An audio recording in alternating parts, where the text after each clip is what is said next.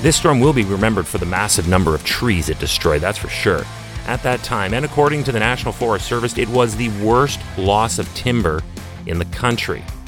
Hi, I'm Chris Mei, writer, producer, and host of This Day in Weather History, now in its second year from the Weather Network in Canada. A Weather Bureau observer for the North Head Station wrote an official report on the storm and reflected upon its drama. It was, to say the least, a harrowing story. This day in weather history. Back in the October 12th episode of this podcast, I told the story of the Columbus Day storm of 1962, which is the only storm that was stronger than this one. They called it the Great Olympic Blowdown, but it had nothing at all to do with sporting events.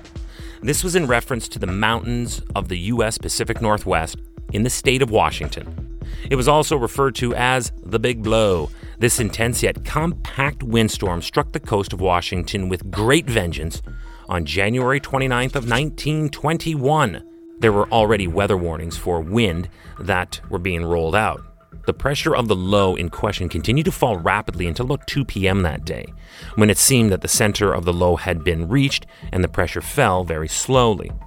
So, at that point, the observer with their partner that was at the office, they decided to leave to run errands, and it was on the return trip where everything, everything went wrong. The wind really ramped up and hammered the area with stronger gusts. They kept on carefully, but along that path, trying to get back, they witnessed the following.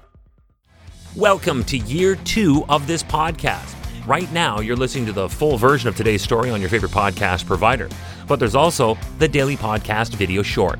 They're shot right here in my podcast recording studio, so you get that perspective, but oftentimes they will include visuals from that day's event from when it happened in weather history. So after listening to the full story, go check out the podcast video short on television or online anytime at theweathernetwork.com forward slash weather history. The top of a rotted tree breaks off and falls out of sight in the brush. A telephone pole was dropped across the roadway and brought their car to a screeching halt. Then, a short distance beyond that pole, a massive spruce tree fell and blocked the road again. They decided at this point it was time to leave their car. They ran down the road in the direction of where they felt the density of forest was lighter so nothing else was going to fly or fall.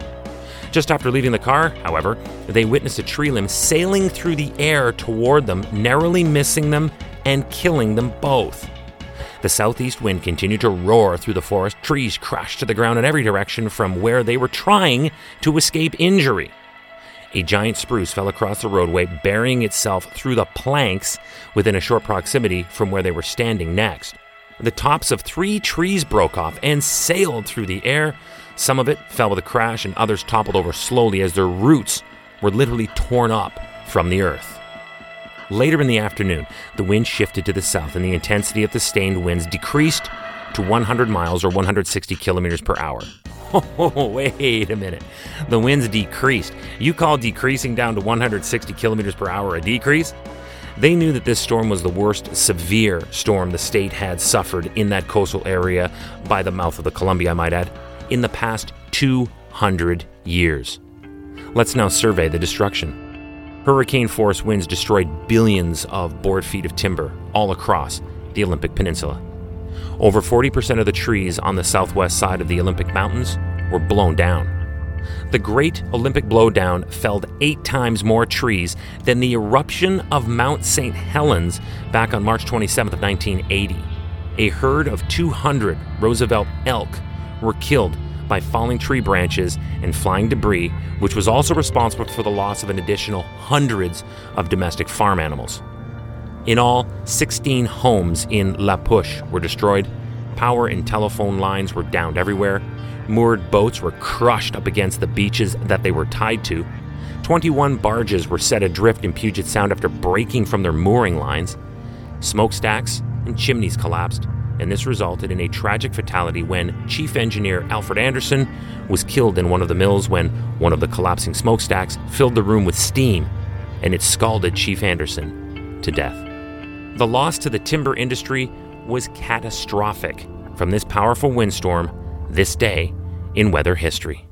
Hey, do you like the podcast? We'd love to hear from you. If you have an idea, go right now to wherever you're listening to me and rate us if you would please. It's on a five star system, and we would love as many stars as you can afford. So rate us, but then also review us. This way we can always stay on top of how you'd like to see the show evolve. Then remember to subscribe to this podcast. Click the subscribe or follow button right there the very same podcast homepage you're listening on. You'll be immediately reminded that the next day is ready to listen to, and you also have access to every episode in the archives. It dates back to June 1st of 2020, so there is a lot we got to get caught up on on this day in weather history. Tomorrow is January 30th, and we will be investigating the disappearance of the city of Boston. Woo, Boston has had some real historic fun this month in weather history. Remember back on the 15th of this month, they were literally buried in molasses and now they completely disappeared? You just never know what will happen next when a podcast covers a story for each of a 365 or 366 day calendar year. You got to be guaranteed some weird ones are going to pop up. With me, your host, Chris Mei.